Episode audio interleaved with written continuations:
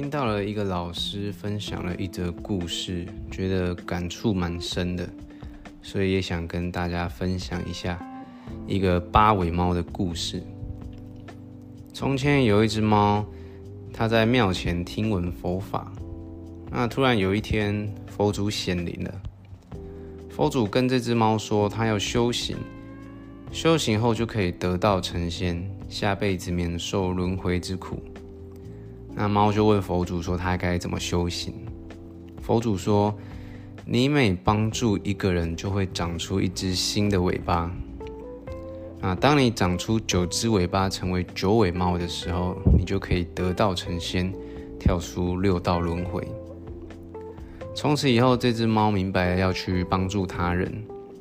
那它帮助的第一个人是在一间破庙里面遇到的一个书生。”这个书生他要进京赶考，但是他用尽了盘缠，然后又身体不适，所以这只猫就跟书生说：“我可以帮助你实现一个愿望，你说吧，你想实现什么愿望？”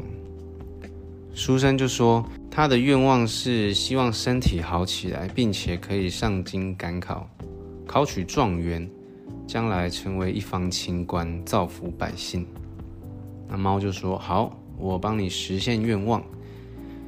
猫用法力治好了这个书生，并且护送他到京城。后来，这个书生也成功考上状元，当了一方清官。那当猫帮助完这个书生之后，他就真的长出了一条新的尾巴。猫很开心呐，从此以后，他就不断的帮助在路上遇到的人。那每帮助一个人的时候，他就长出了一只新尾巴。当他长出第八只尾巴的时候，他太开心了，因为他只要再帮助一个人，他就可以成为九尾猫，跳出六道轮回，得道成仙。那有一天，他又帮助了一个人，结果帮助完之后，他长出了一条新的尾巴，但是因为他用了他的法力，所以又掉了一只尾巴。从此以后，他不断陷入这个循环当中，就是他每帮助一个人之后，虽然长了一只新的尾巴，但是又会掉了一只旧的尾巴。所以它永远都是一只八尾猫。转眼间过了两百年，八尾猫还是八尾猫。他非常沮丧，他想佛祖是不是在欺骗他？到底他什么时候可以成为九尾猫，得道成仙呢？那有一天，又是一间破庙，他又遇到了一个上京赶考的书生。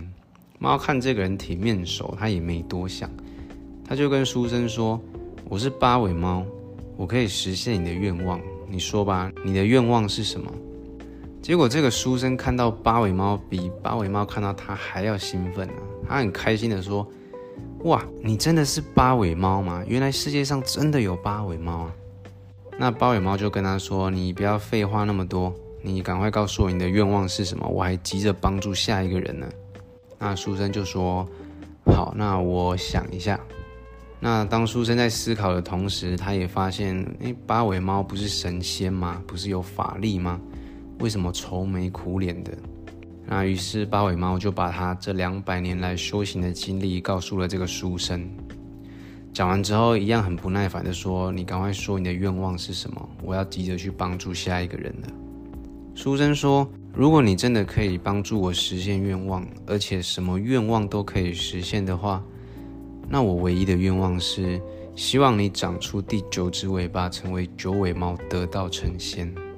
猫听完都哭了，它好奇地问书生说：“这两百年来，每一个被我帮助的人都只关注自己，那为什么你这么想要帮助我，这么关心我呢？”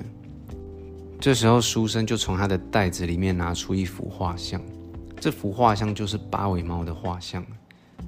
书生说。两百年前，我的祖先曾经被一只猫帮助过。啊，我们家里留下的祖训就是：凡我族人遇见八尾猫，一定要帮助它实现它的愿望。这时候，八尾猫才突然想起来，这个书生就是他两百年前帮助过的第一个人。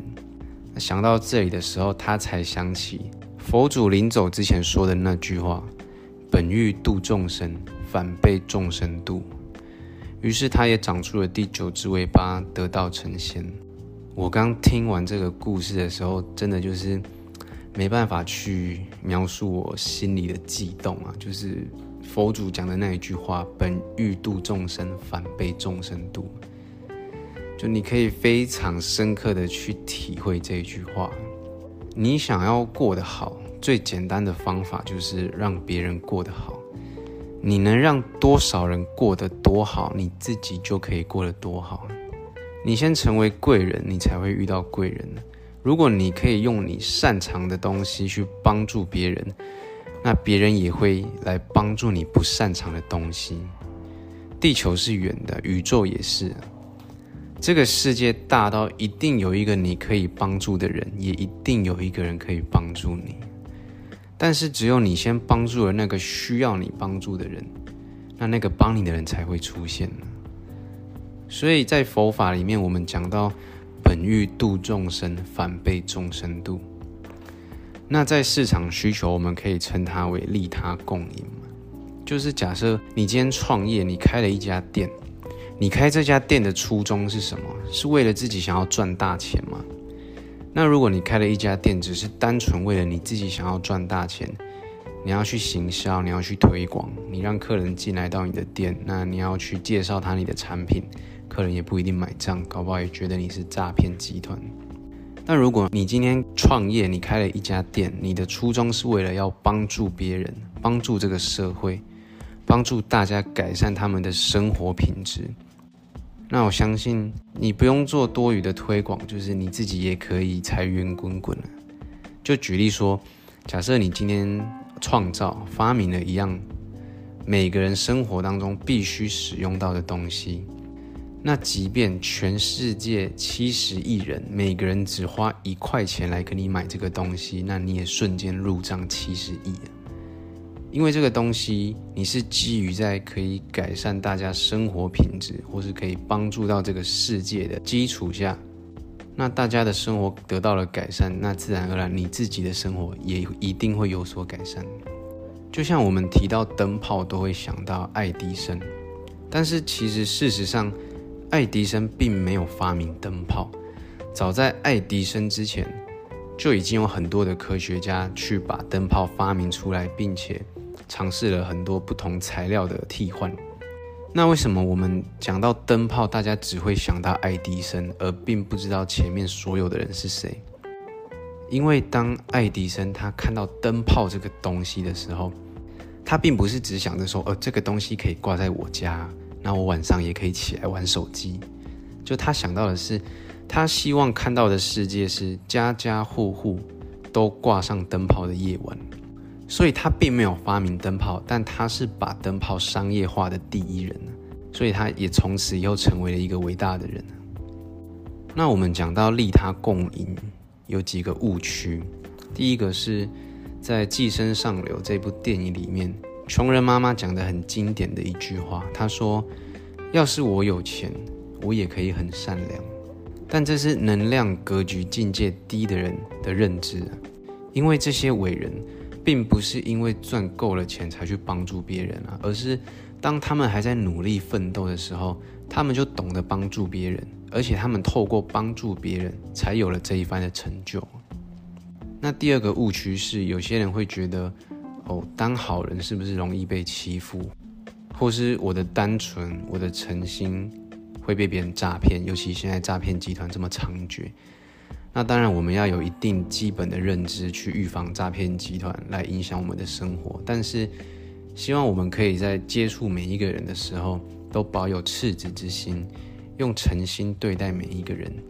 就假设今天好，我们跟朋友去逛夜市，那我们遇到夜市里面有很多在乞讨的人，那我今天拿了一百块给他，在这个时候，我旁边的人告诉我说：“诶，那你就这样拿钱给他，那如果他是假的怎么办？”但我们应该心里要想说，他有可能是假的，但如果他是真的呢？如果他真的需要被帮助的话，怎么办？就是我今天我帮助他，虽然他欺骗我，但是我帮助他是我造的善，他欺骗我是他造的业。所以我们要成为一个格局境界够大的人，我们要懂得怎么样帮助别人，成为别人的贵人呢？因为我们身边的贵人也无时无刻都在观察我们。我们要懂得联合把饼做大，而不是零和游戏。我们要懂得拓展市场，而不是去抢占现有的资源。